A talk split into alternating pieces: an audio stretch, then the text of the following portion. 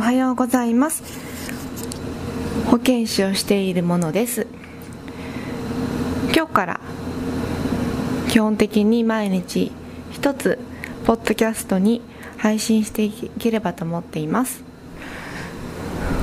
運転中の方や子育て中の方などあまり時間の取れない方にも生活習慣病対策について考えてもらえる機会を作りたいと思っています。お時間のない方が多いと思うので1日3分程度で生活習慣病予防の具体的な方法をお伝えできればと思っています。よろしくお願いします。